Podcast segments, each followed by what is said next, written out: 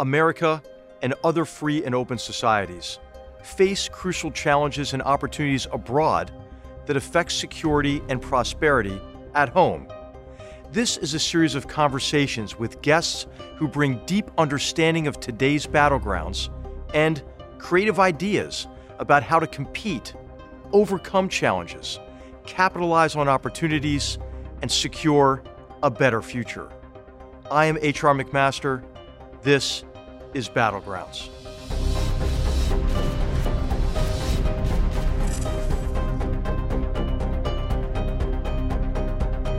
On today's episode of Battlegrounds, our focus is on Australia, a vital ally and partner of the United States. Our guest is former Ambassador Joe Hockey, who served as the Australian ambassador to the United States from 2016 to 2020.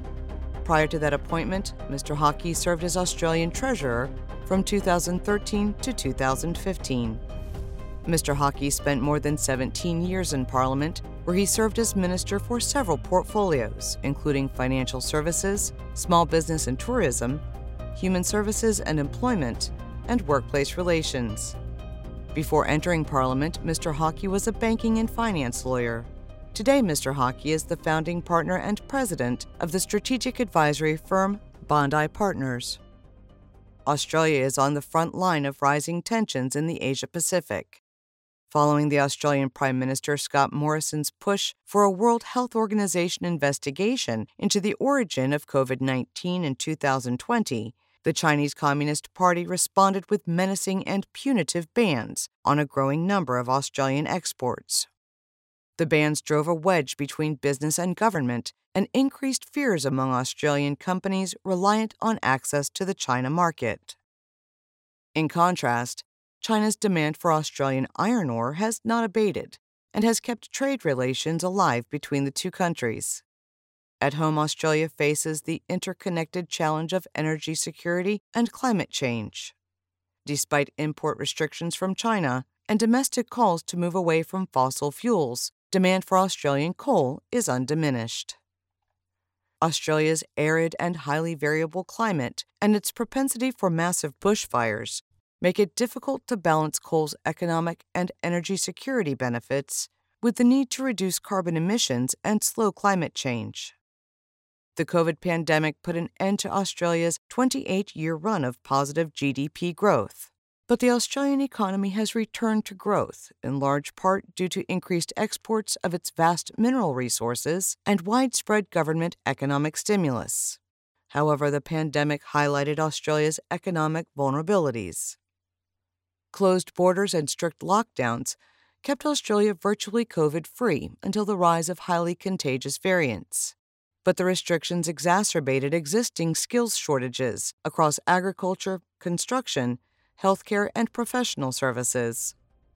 In September 2021, the Australia UK US or AUKUS Security Pact paved the way for Australia to acquire its first nuclear powered submarines and new long range strike capabilities for its Air Force, Navy, and Army. The deal has further increased tensions with China and complicated U.S. and Australian relations with European allies.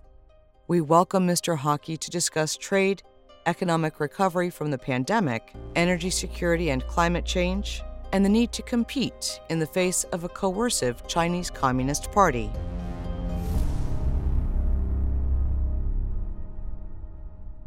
Ambassador Hockey, welcome to Battlegrounds. It was a privilege to work with you when you served as ambassador to the United States. It's great to see you again. Thanks for joining us.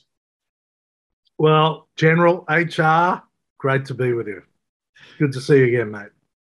Hey, Joe, we're going we're to draw on your your vast experience to to help our, our our viewers understand better. You know the challenges and opportunities we're facing today, and of course what's on a lot of people's minds are our security across the Indo-Pacific, the role that China has there, and just in general, what do you view as the greatest threats to peace and security from an Australian slash American perspective? How do you think about about preserving peace and what the greatest threats are today? Well, the best way to preserve peace is to have prosperity. And I think Beijing understands that, uh, as do most leaders, that uh, if uh, to quote someone from history, if if the people's bellies are full, then they're happy, and if they're starving, they're unhappy. And that's very much the case in modern China. HR, I first went to China when I was 14 years of age, and it was a very, very different nation to what it is today. And I think Beijing is very acutely focused on the need to make sure uh, that uh, there is prosperity in China, as it is the case in Indonesia and India and a range of other nations. Because as you know better than most, uh, social media has made the voice of the critic much louder than the voice of the advocate. And it's effectively uh, distributed democracy right across the community. So even though people might have been living in a, a sort of age of na- naivety previously, uh, in a lot of countries with huge populations, that's all changed. And so, head office or the capital, Beijing or Moscow or, or wherever it might be, they can no longer ignore the voice of the people, and therefore prosperity really matters. So, can you talk a little bit more about how you've seen China evolve over, over all those years? You know, I, I, I, it seems to me like the party is doing a pretty good job at using this, these new media to extend and tighten the party's grip on power. And of course, yeah. you know, you first went to China during the optimistic days, right? Right after the the opening to China at the end of the 70s. And then, of course, you know, the Deng Xiaoping period where it was glorious to get rich. Well, Xi Jinping seems to have a little bit of a different interpretation of that. How do you how have you seen the party evolve and and, and what do you make a, about the party's efforts to essentially extinguish human freedom internally and and tighten the party's exclusive grip on power? So when I first went to China, it, it was 1978, 79. And uh, my parents took me. I was the youngest four children. Uh, still am actually youngest four children. and uh, we um, we went to China in the second ever Western tour group to go into the country.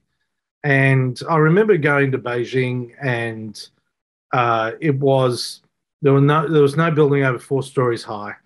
Uh, everyone was wearing green suits or blue suits. Uh, there was most people were on push bikes, hardly any cars, certainly no neon signs, and people would come up to me in Tiananmen Square and squeeze my cheek as a kid because they'd never seen a white person before. Now, fast track to you know uh, 2015 when I went there as Treasurer of Australia, Chair of the G20 back in in, in 14, and uh, I was asked to speak on behalf of the finance ministers of the world to the APEC meeting uh, in the Great Hall of the People. And I reflected on the fact that I have seen the most significant transformation in the most number of people in the history of humanity. We've seen more people come out of poverty because of what's happened in China over the last three decades, four decades, than ever in history. Now, that's a massive statement. And that's something we should all celebrate. But it also, you know, there's two aspects to it for Beijing. The first is they cannot afford to lose momentum. People have had a taste of the pure water and they want more. And particularly with the one child policy, which I saw play out uh, in a number of different areas. The significance of the one child policy is often underestimated in the West. How important that child is to a parent. Of course, every child is important to a parent, but when it's only child, and that child is also expected to take care of you in your old age, uh, it's a whole different dynamic for China. And what we've seen is the determination of Beijing to keep the momentum going in the economy. Because if they don't, then there will be an insurrection. And don't forget, you know, there have been insurrections against authority in China on numerous occasions over many years. So it's not something that would be new, it's something to be feared. You know, Joe, it seems though that if they are driven by fear, right? You know, fear of not meeting the rising expectations of the population, a lot of their a lot of their economic and financial and business decisions don't seem to make sense, right? I mean, why why double down on these inefficient state-owned enterprises? Why crack down, you know, on the tech sector the way they've done, or go after complete uh, areas of the economy involved with tutoring and private education? And now I think mm-hmm. healthcare mm-hmm. seems to be like next on the chopping block, you know. So, well, yeah, uh, uh, but is, is is this is this because uh, they they prioritize maintaining control. The party does over. Yeah, yeah, totally. It's about fear of losing control. So th- this is the theory according to Joe. Okay, um, you look at the U.S., you look at, at Russia, Soviet Union, you look at China, and all three countries had pretty horrendous revolutions, one form or another, and all three countries had horrific civil wars. And at the end of the day, two of the three countries have said in order to maintain control, head office, being the capital, must be all powerful, must be all powerful. We have to control, otherwise, we lose control. Whereas the US has the fundamentals of its constitution and its institutions that ensures that at the end of the day, no matter what control is exerted by the so called deep state or by Washington, D.C., at the end of the day, so many Americans feel that they've got the Constitution on their side, they've got the judicial system on their side. And therefore, there isn't the same power and impact in a resistance movement that there might be in China or Russia. Yeah, so fast track. Yeah. Sorry, go on. No, I was just going to say that's that's a, a great insight. I think you know I I, I, do I do think they are driven by by fear and and uh, yeah, yeah. And, and uh, and and but also it's tied to this aspiration externally as well. So, you know what we're seeing even even really since the beginning of COVID is a much more aggressive party internationally as well. I mean, you could I think sure. when you see the repression in Hong Kong and you know how what they what they've been doing on the Himalayan frontier and the South China Sea and the intimidation right. toward Taiwan and and then the massive you know the massive campaigns of of uh, of of uh, industrial espionage and cyber attacks, the economic coercion on Australia, right? So, so do, how do you see the party's external, increasingly aggressive stance connected, right, to these internal fears and and what they're trying to achieve inside of China? It's pride. It, yeah. it, it's about face. That that the, the, they can't be a second tier, a second tier international player, and want to be the premier authority within their country. Because as their country opens up and internationalizes, you don't want the people to drift off and think there's a greater power than Beijing or a greater power in particular than the Communist Party, which are interchangeable with, with the Beijing that I'm using. So, uh, you know, it, it, it's so much is about not embarrassing, embarrassing the president or embarrassing the Communist Party or embarrassing China. And China just sees this as a return to what they were in the 14th and 15th century, that they had this period where they weren't respected, uh, that they they were derided for the color of their skin or for their culture, and they see themselves as coming back. Um, to, to, get to spe- specifics, I mean, you, know, I, I, I give a little bit of ground here because uh, you know, you look at the United States and when it was threatened by Soviet missiles going into Cuba, uh, the Chinese see the South China Sea the same way. 80% of their trade goes through the South China Sea. And a vast chunk of it is is is is uh, on Chinese vessels. Now, they look at Japan and how Japan was basically, uh, you know, starved of critical uh, um, minerals and, and, and, and critical supplies in the lead up to World War II. And they say, we don't want to be in that position. We want to guarantee our supply chains. And therefore, they're more aggressive in the South China Sea. And they say South China Sea. If it were America, it'd be this, you know, the, the, the American Sea or the US Sea or whatever the equivalent, right? But they're saying, well, we want we want to protect our supply chains, and the reflection on on on, on prosperity is illustrated best by the fact that they are waging a diplomatic and trade war against Australia And yet our trade with China has increased. And that's because even though they might put a 212% tariff on our wine, they are increasing the purchase of our iron ore. So Australia either has the largest or second largest trade surplus in the world with China, which is extraordinary. And of course, the, the, the you know our third biggest export to China is coal. And even though they left the ships off China, trying to punish us for our diplomatic positions in relation to COVID and a range of other things, they're still importing it because at the end of the day, the Chinese people cannot go without electricity. They cannot go without energy, and they have blackouts in China as a result of their, you know, in part of their of their punitive measures against Australia. So they've turned the corner. So that's why prosperity matters more than some of the diplomatic rhetoric. So you know, the, the problem, of course, with China's you know land grab, so to speak, in the South China Sea. It is it is the the area of the ocean through which one third of the world's surface trade moves. Yeah. And yeah. and uh, and what do you think the prospects are of of convincing Chinese Communist Party leadership over time? Hey, you can have enough of your China dream without pursuing it at others' expense. And I think it's pretty clear what they're doing with the weaponization of those islands.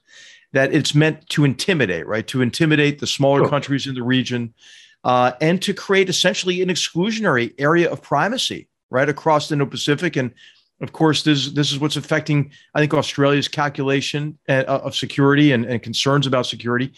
What, do, what are the prospects of convincing Xi Jinping? We're not. Nobody wants to keep the Chinese people down. In fact, you know, it has been the West that that has jump started and sustained, as you mentioned, you know, the, the the largest movement of people out of poverty into the middle class in history. Well, if I may be so bold as to, to, to say this, that it shouldn't surprise us that there's a China first policy because it wasn't that long be- when the United States said, you know, USA first. In fact, it was just a couple of years.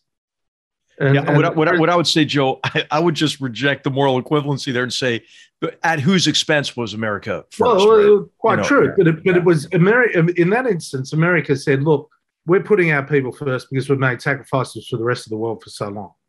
I couldn't agree more. Couldn't agree more. I mean, you know, thank God for the United States of America. That's you know, anyone that loves freedom and democracy and is precious about the destiny of their family, thank God for the United States of America. But the rhetoric is used by China to say, well, we're putting our people first. We've got one and a half billion people we've still got, and they still describe themselves as a developing country, a developing country. Uh, and they've got massive social challenges. I mean, they've got the biggest demographic bubble in the history of humanity with the one child policy. Yeah. And, you know, if I, if I can tell a little story, HR, when I, when I, um, like, you know, when I was treasurer and went to Shanghai, I met with the mayor of Shanghai. And this is, you know, one of the, one of the trips. And, and it wasn't long after that ended the WTO, WTO, and um, and uh, he said to me, he said, you know, what do you think of Shanghai? I said, it's a huge city. What is it, 25 million people? He said, oh yes. He said, going to get much much bigger. I said, why? And he said, because all of these people are leaving their farms, their one acre farms in central and western China, and they're moving to the coast. I said, oh my God, where are you going to put them? He said, Well, we have 13 satellite cities around Shanghai. And I said, Have they been built? He said, Oh, yes, they're already 3 million each. He said, We're, we're expecting another 100 million people to come into Shanghai. I mean, the scale is phenomenal, absolutely phenomenal. And so they're dealing, what we fail to understand is the internal pressures in China that are being felt by Beijing and are a threat to Beijing. So it needs to, you know, like most politicians I've ever been involved with, when you've got internal unrest, you create a common enemy. That's what you do. And you point over there and say, they're the enemy, let's go after them. And, and you, you might even make them far worse than what they really are. But, it, but it's a common problem. Uh, it's, it's a common tool, I should say, in politics. And I don't think it's any different with China. They're turning around saying the West is threatening us. So we need to be united. We need to be disciplined. We need to crack down on online education. We need to control uh, social media. We need to close down cryptocurrencies because if we don't retain control, the enemy over there is going to beat us. And America's most potent weapon is its soft diplomacy. It goes from Hollywood to music to so much in between. It's its whole message of freedom. And Chinese love that message. They love it and they're embracing it. And that represents a threat to Beijing. So can we talk a little bit about about the perception of Chinese Communist Party leadership based on what you're mentioning, right? This, you know, this this uh, this accelerated economic growth, right? And and now I think uh, a race by the party to try to surpass the United States and again to, you know, to use Xi Jinping's words to take center stage in the world. To what degree has this race on the part of the the Chinese Communist Party in particular built frailties into the system. And I'm I'm thinking about you know the Evergrande and real estate crisis and the degree to which they are over leveraged. Uh, the, the, the demographic crisis is coming, such that you know China may grow older before it gets richer, and yes, yes, and yes. Uh, and, and, you know there are sort of as you know, many people have been predicting the collapse of this uh, and, and saying it looks like a Ponzi scheme to them for many years. But you understand the economy and the economic and financial dimension better than just about anybody I know what do you think about the strength of the Chinese Communist Party uh, approach to economic uh, growth and development? Is it sustainable? Or uh, what what are, what, are, what do you what what is your prediction going forward here?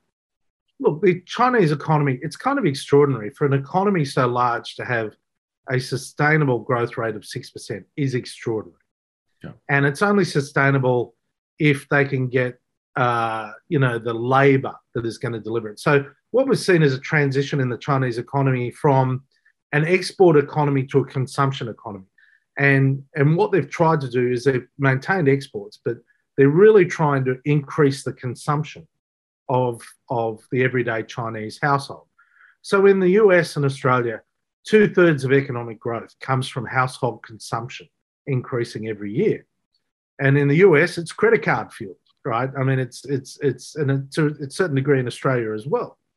Uh, whereas in China, it's been fueled by the money they earn. And what they've been doing is saving. And because they're pretty unsophisticated investors, they've been putting it into real estate. There's also been that transition. So, for example, in Shanghai, if someone had a block of land, the government would come to them and say, if we take your block of land and we build apartments, we'll give you three apartments. You can live in one and rent out two, and that can be your income. And that is common across vast parts of China. So, all of those factors coming together, uh, the fact that it's still an unsophisticated investment market, the Shanghai Stock Exchange is effectively a casino by a different name. They still are learning how capitalism works and how the flow of capital works. And Beijing still thinks that if they lose control of the flow of capital, then they lose control of the economy. And that's what scares them losing control of the Chinese economy because it comes back to prosperity. If they lose control of the economy, they can't cope with a recession. United States, all the Western countries, we, we've had recessions, multiple recessions.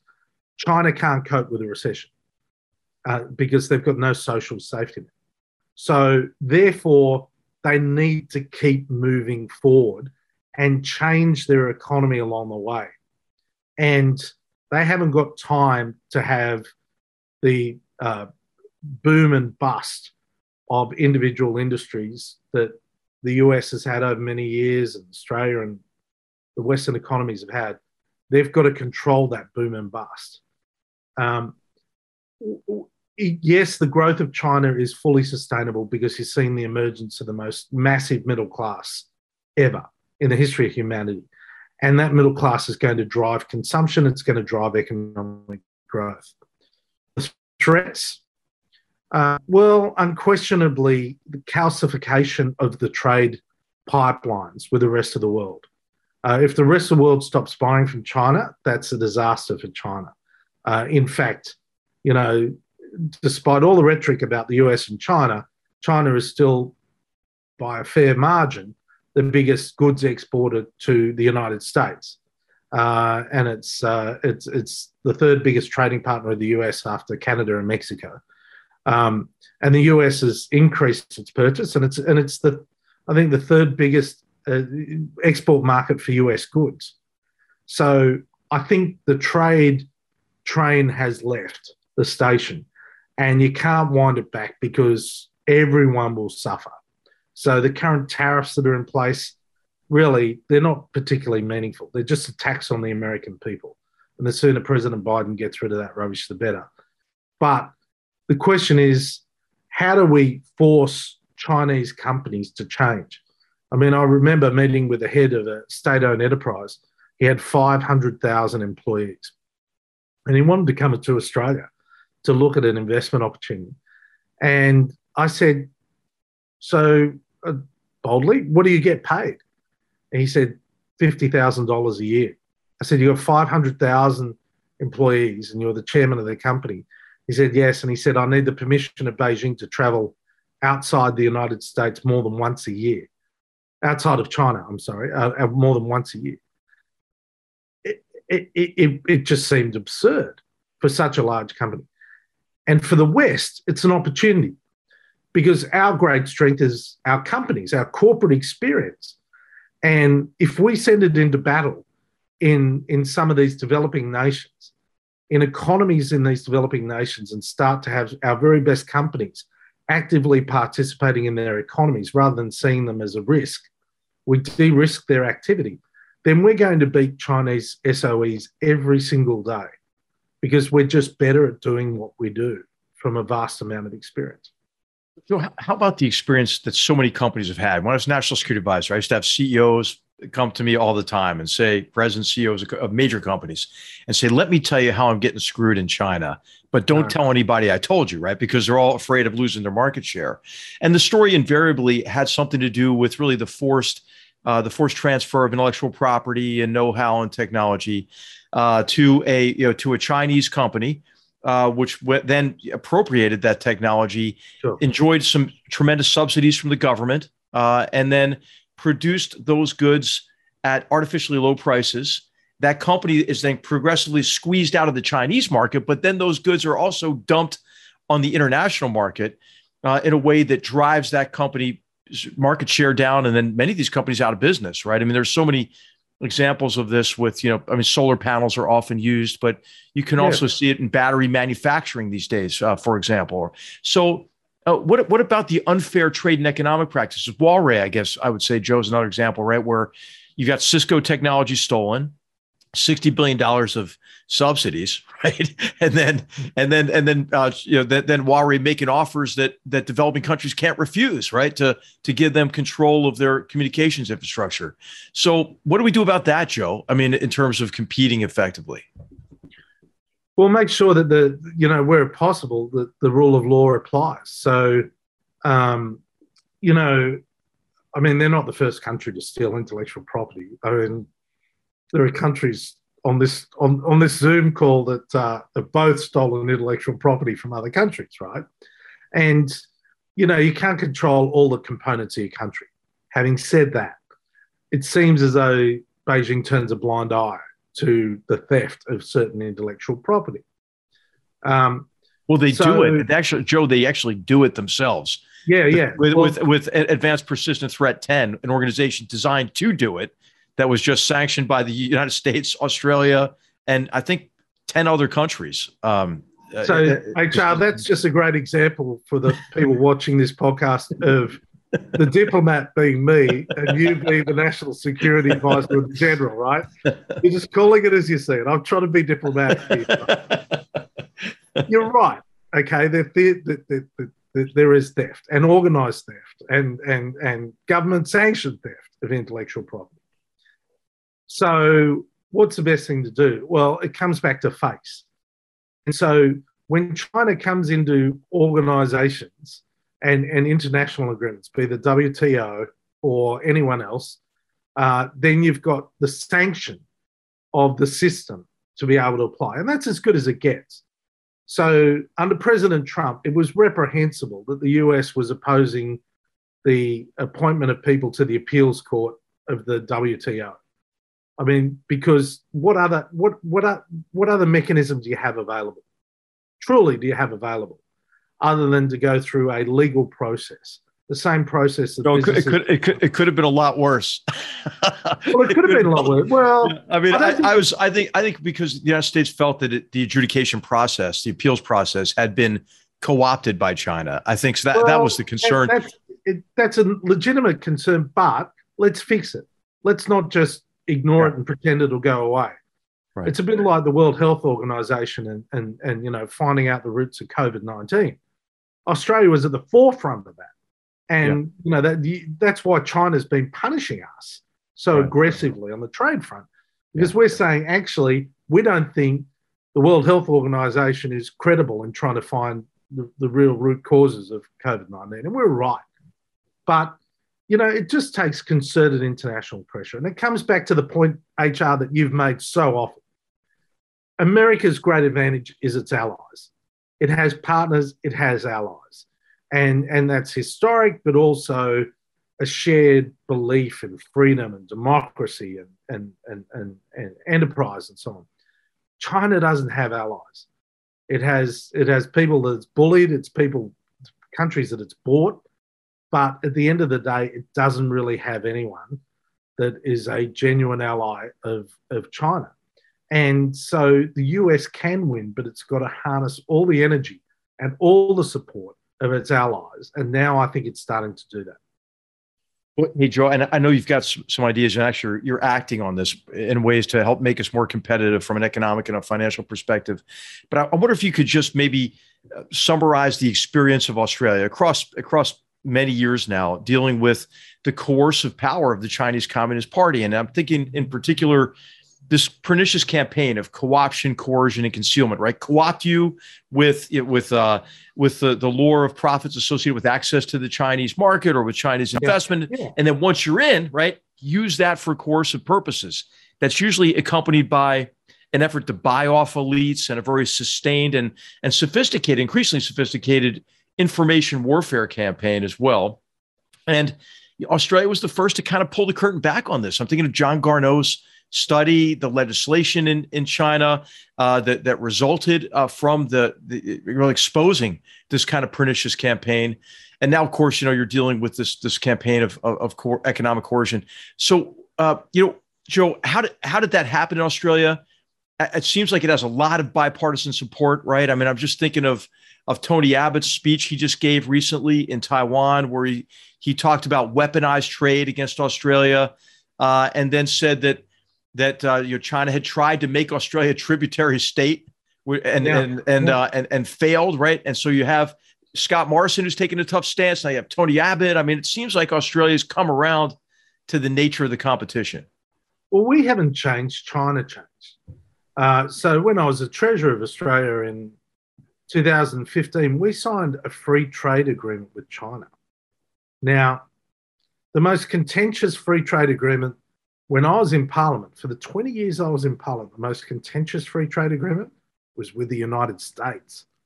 It nearly didn't get through the Parliament, and it wasn't bipartisan until the very end. But the free trade agreement with China uh, was seen as a mutual opportunity to grow. President Xi was, uh, you know, ever the diplomat. Uh, during the G20, which we chaired in 2014, he came to Australia for the G20, as did Vladimir Putin, by the way, which is sharp contrast to, to Italy recently. And um, and he went down to Tasmania and he said it's the only state I haven't been to in in in Australia. I've been to every other state. Uh, no prime minister's ever visited, you know, all of China, right? All the all, all, all of the states of China, so equivalent. So, um, you know, he he was a diplomat about it, and there was an energy around the relationship between China and Australia based on mutual respect and uh, and so on. But what happened was we always spoke up about human rights abuses. I mean, nothing changed. We always did, and we'd do it behind the scenes, and at times we'd do it very publicly when needed to to be said. But then China suddenly became more aggressive and stopped the the behind the scenes communication between ministers. I mean at one stage, Lou Jiwei, the finance minister of China, was one of my closest finance minister friends. Uh, he and I uh, worked together to make sure that you know, Australia had diversified supply of iron ore because the market was crashing, and uh, and and we effectively prevented Fortescue and a number of other iron ore companies from potentially falling under because he wanted diversified supply. I wanted to save jobs in Australia, um, and there were multiple cases. You know, uh, uh, Lou Jiwei said to me, he said he needed to impose a temporary tariff on our coal and when I said, but we're about to sign a free trade agreement to abolish those tariffs, he said, I've got to deal with some domestic issues. So let me deal with domestic issues and then we get abolish the tariff. And there was, you know, that's the interchange that keeps the wheels turning, that, that recognizes on the other side you have political challenges, and they do in China as we do in Australia. But what happened was they closed communication. They started to bully us. And that was a mistake because Australians just don't get bullied. We just don't accept it. It just does not work. I mean, uh, coming from a convict history, where you know the authority of of of the uh, of the wardens was despised, uh, Australians don't like being pushed around, and uh, and and so whether it was China or anyone else, we weren't going to buy it. And the more we pushed back, the more they resisted, and it deteriorated. Can it come back? I don't know. I, I just don't know how. Um, I, I, I don't know how. If I can just give you one little story, when the Malaysian plane uh, went into the sea in the Indian Ocean, yeah.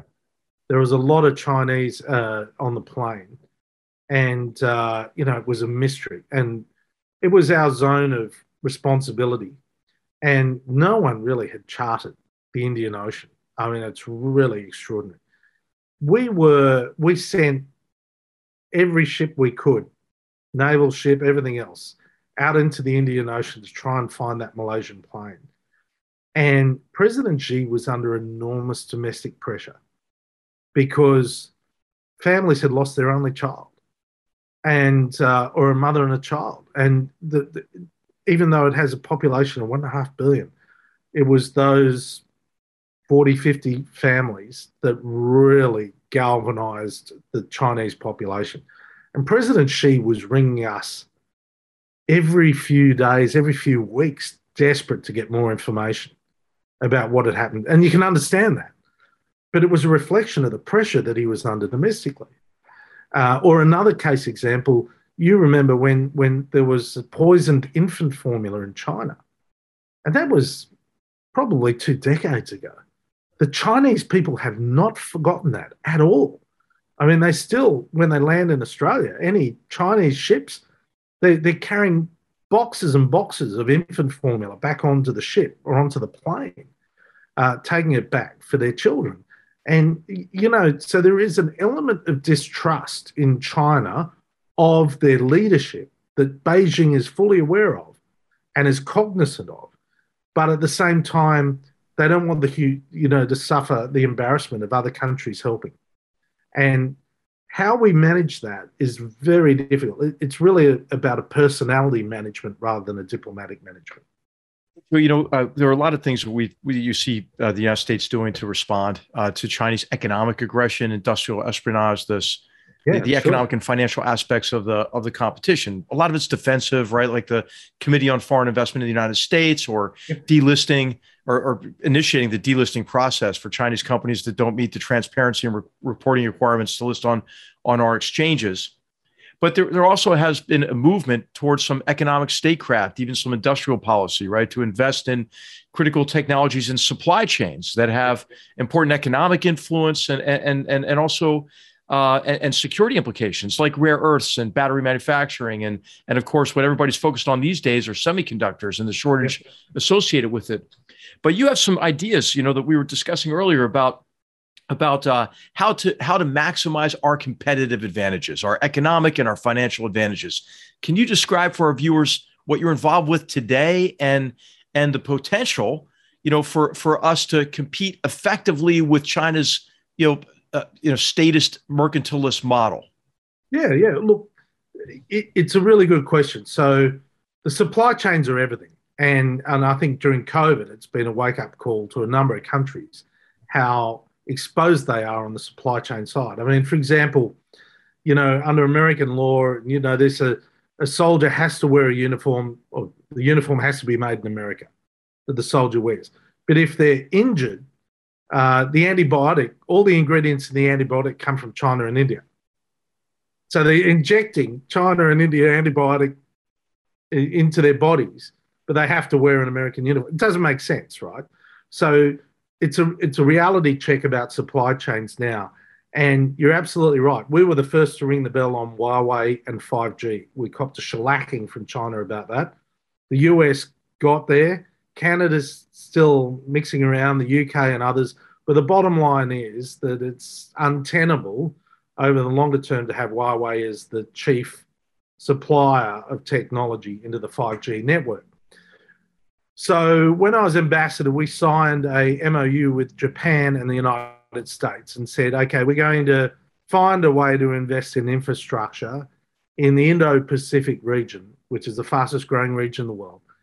Uh, and we're going to offer an alternative to Belt and Road. Um, now, it was slightly uncoordinated because we didn't have, you know, the pot of money. Each individual country had its own agency. So uh, when I was approached by Digicel, which is the biggest telecommunications company in the Pacific, and they said that they were, in, you know, very interested in selling. That had approaches from a number of parties, uh, in and and they identified the parties to me, and my immediate view was that's not in the best interest of the US, Australia, and Japan. So uh, I uh, found a buyer in Australia, and the buyer engaged with the government and the government, for the $1.8 billion price tag, has uh, financially supported the acquisition by an Australian company of 100% of the equity in Digicel, uh, which is the biggest telco in Papua New Guinea and five other countries in the region. Now, it's a great deal because the Australian government borrows at 0%, lends at 3 to 4%, so taxpayers don't lose. Australia provides foreign aid into those countries and therefore can do an immediate swap to help the country, the company, take its money out and no cost to the Australian government and no cost to the company. And then the third factor is it's an Australian company going into the region and investing in the region and showing that we are serious about being players in the region. This is the first B3W type of deal in the world. So President Biden at the G7 talked about B3W. This is the real B3W in the world and the first of its kind for 1.8 billion US. There are other opportunities in ports, in railways, in telcos, whether it be in the Caribbean or be it in, in South America or be it in Africa. what, what we need to do is de risk the opportunity for our companies to go into these countries and invest in the growth of their economies. And we will beat any competition every day that is controlled by governments. And, and that's effectively what Belt and Road is. It's a, it's a government funded, government run program to operate in another country. And there's little experience of the operators in doing that. And, and it's had some very bad outcomes. It comes with strings, right? And those, those strings yeah, need, need you yeah. know you, you, can't criticize the Chinese government or they can call back all your you know all your debt initially well, immediately yeah, totally. and and uh, and so I, I think that I, am sensing you know in in Oceania across the Indo-Pacific region among the ASEAN countries a real sense that this is you know, this is not a competition right between you know Washington and and Canberra versus you know versus China this is actually no this is really a choice that they face between sovereignty and servitude. So I think this kind of an approach that you're advocating and what what the United States is trying to do now with the Development Fi- Infrastructure Finance Corporation and so forth. Uh, to de-risk these investments and to provide alternatives that actually turn a profit as well. Correct. I mean, I I, I think that's the way for us to compete. Yes, e- exactly right. That's what we're good at. And instead of trying to be what another country might be, really important that we do what we do well and take it to the rest of the world. I mean, again, that's what American culture has done so well over such a long period of time. And, you know, it's what Britain did very well, and France and others. I mean, of course, they had, you know, pretty, pretty horrific imperial histories, but, um, but we don't need to invade. We can, we can just share the best of our culture and the best of our experience and and help economies to grow, create prosperity. Well, speaking of France, yeah. Did I mention France? And, I didn't and, mean to and, mention France. I'm sorry. Oh, and no. the AUKUS agreement.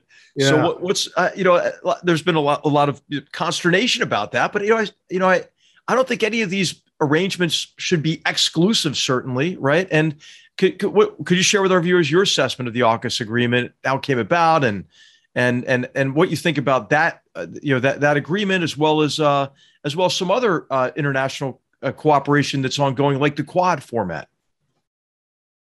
So the Australia, UK, and US agreement, as I understand it, uh, came out of a discussion between the UK and Australia.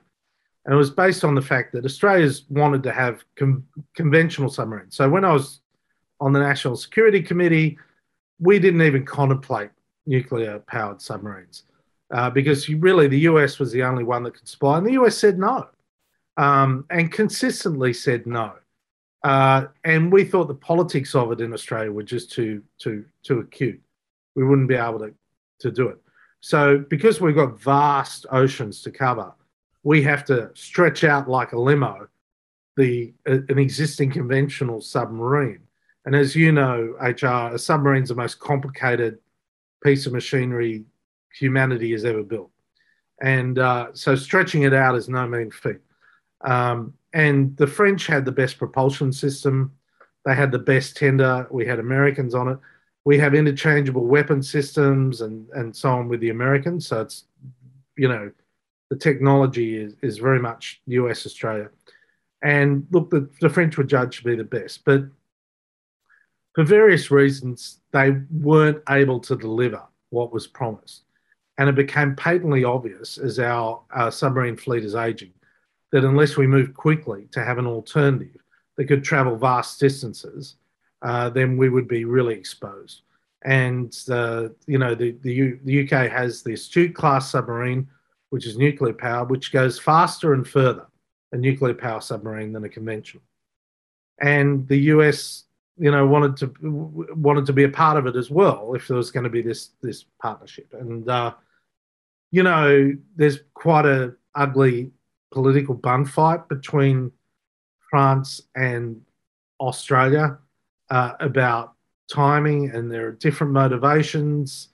Uh, the bottom line is, uh, you know, it was well reported that there were concerns in Australia, publicly reported in the media, well into the lead up to all this, uh, that there were concerns that the, the submarine deal might fall over because it, it wasn't able to be fulfilled.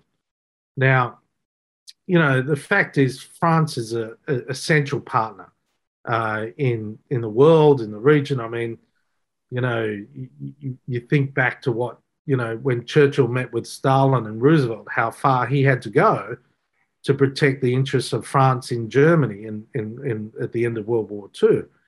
And you know, there's a deep history of Australia and France. I mean, we've got 70,000 Australians buried in the soil in France from World War One. 70,000. So, yes, we care about France. To, to sacrifice 70,000 of our young men and women in World War One, we feel passionately about France. And they should feel passionately about us as well. And, and so we've got to get over this current imbroglio and just move on and find the best way to ensure that we don't lose another 70,000 or France doesn't lose another 300,000 at some horrific war in the future. Um, and you know, the fact is that that all of our systems, as you know, are heavily integrated with the United States. I mean, Australia has military personnel in 32 US states today, right? It's not, most people don't know about it. We're the only country that has fought side by side with the United States in every single major battle for 101 years. No other country has been there in every single fight fighting side by side with America. So it, there's no question about where our loyalties lie. It's just we've also got to make, you know, given the rise of China and increasing threats in the region, we need to make the best decisions for our nation's future and to protect our interests. And that's what happened with AUKUS. And I hope, I hope that, that we move on from it. As for the Quad, uh, you know, America, you know, Australia, India, Japan, and the United States. I mean, the Chinese see it as some sort of containment strategy. But it, but it's you know they're four democracies, four freedom-loving democracies that also have a shared interest in making sure that the sea lanes are open, that we have free trade and fair trade. I mean, it's there's still a way to go with some of the countries in, in terms of free trade, but we have fair trade. We share common interests. We want to grow the region, and and and frankly, uh, they're incredibly important partnerships, particularly India. I mean, India's, you know, and again, it's Chinese unnecessary Chinese provocation that has pushed India into a spot where they're saying, you know, you're supporting Pakistan on one border, you you you you you you're having armed fistfights with us on another border. Where do we turn? Right. Where do we turn? Yeah, you know, that's where India turned, and and you know, thank God they did. Frankly. Yeah, we all need India to succeed, right? A small problem oh, in India is a big problem for the world, whether it's climate change yeah. or energy security or health security or anything. Yeah. Yeah. Um, hey, Joe, I'd like to ask you about the United States now, right? I mean, you're, you know, you you've been a tremendous ally and a leader who's emphasized our relationship over the years, and you've witnessed us, right, go through the the traumas of recent years, from a, you know, from a pandemic to a recession to the social divisions uh, and and violence associated with uh, George Floyd's murder and the aftermath, the vitriolic partisanship uh, that you see uh, in in our country, you know, culminating on the assault on our Capitol, and and uh, and then you've seen this this humiliating withdrawal from from from Afghanistan, right? It's it's been a rough couple of years. What's your assessment of, of where we are as a country these days? What are your greatest concerns, and and and how do you see the future of, of our country? Well, the United States is the greatest force for freedom in the history of humanity. That's the third time I've used that term, but the history of humanity. It is. It really is. It's just, you know, the American people are selfless, are um, compassionate. Uh, you know, they're, they're, they're, I mean, they're, they're advocates for the things that make us a, a, a richer world. And if the United States hadn't had courage, beyond belief at various times, uh, and uh, hadn't had the self belief and confidence to go where other nations probably wouldn't have had the guts to go, then the world would be a much darker place. And quite frankly, to all those self doubting Americans out there, as an outsider, I say to you, start to believe in yourself again. You, you have a great country. And the United States uh, will continue to be the flag bearer for freedom and democracy and and and you know and and community. It will continue to be that, but it has to at some point get back to believing in itself. Now, you know there are moments of self doubt, and I think part of that is reflected in you know so many changes in the world, uh, social media where you know uh, it, it's a dark place for a lot. It's not a, a, a, you know it's not the town hall that the, the the the boffins talk about it. It's it's a pretty dark place for a lot of people, um, and the unrelenting criticism of government and institutions and all institutions have come under attack around the world, whether it be the church or the judiciary or or you know the the Congress equivalent they're all been under attack, and in, in, certainly in the in, in the last half of the 20th century and beyond. But you know, America just has this capacity to bounce back. It's the most innovative nation in the world. In terms of scale, China might be bigger, um, but you know, every little town in America has an innovator. Every little town has the capacity to deliver a, a Henry Ford or or, or, or, or, you know, someone that is going to change the arts or change sport or change, uh, you know, uh, capitalism or some deep thinker or great writer. Every little town in America has that innovative spirit that rewards it. And so I, I genuinely believe America's greatest days are ahead of it, not behind it, ahead of it.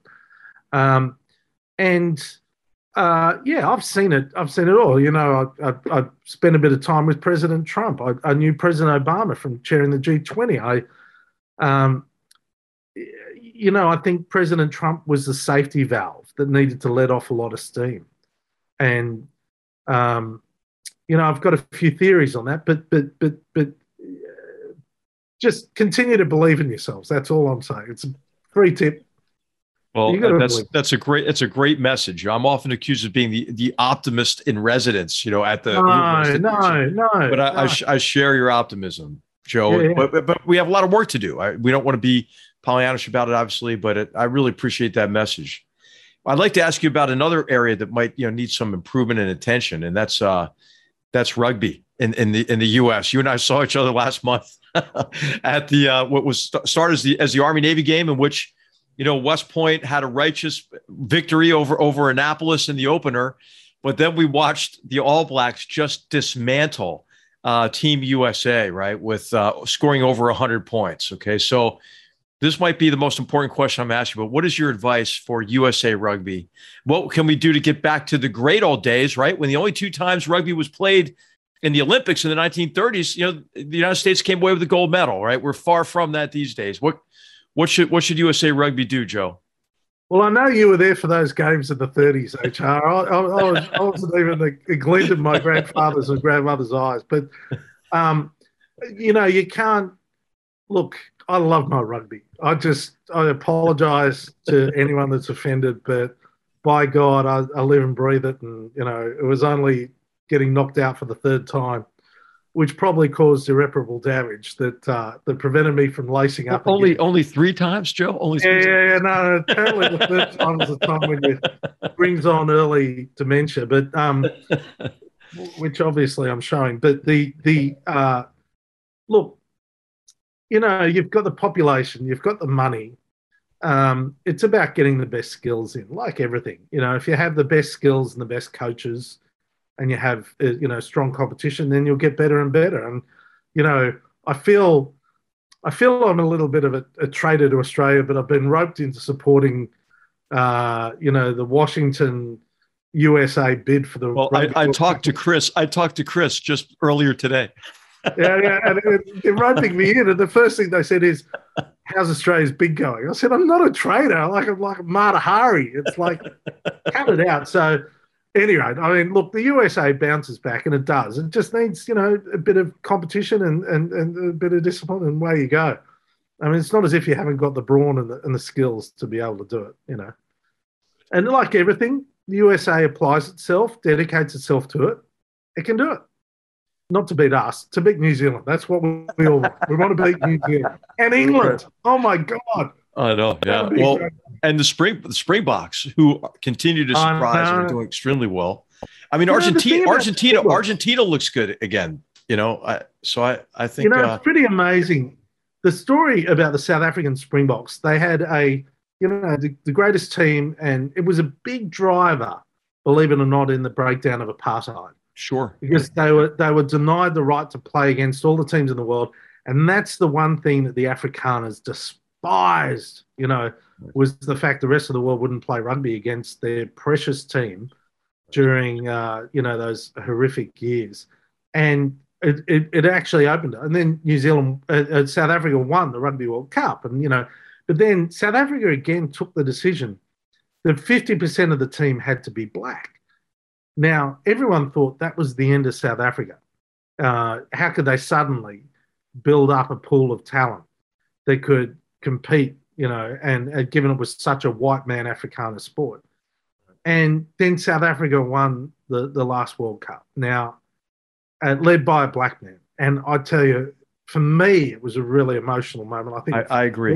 Same with me. Just, I felt the same way. I was in Yokohama uh, for the you know for the uh, for the World Cup right? Yeah, lat, yeah, for, yeah. for this past World Cup, it was phenomenal. I mean, they played played their hearts out. You know, the you know, beating, and, beating beating the beating the Welsh was tough, and then and then beating England, who had just beaten the All Blacks. Yeah, it was, it, but it was just a great story. Yeah, that no matter how tough it is in your world, in your economy, in your country, and whatever it is, you can over glorious odds if you just are driven, you work hard, and you apply yourself, and you're fearless and and they did. You know, that's sport reveals character, as they say. Absolutely, that's what it does. That's right. And I think I think rugby is a perfect metaphor for many aspects of life. And and uh, Joe, hey, I, I I can't I can't thank you enough. So great to see you. Uh, on behalf of the Hoover Institution, thank you for helping us learn more about battlegrounds important to building a future of peace and prosperity for generations to come.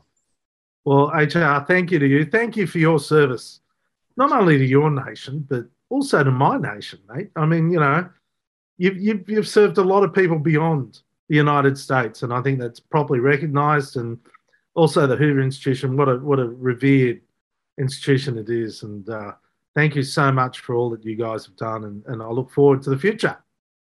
Battlegrounds is a production of the Hoover Institution, where we advance ideas that define a free society.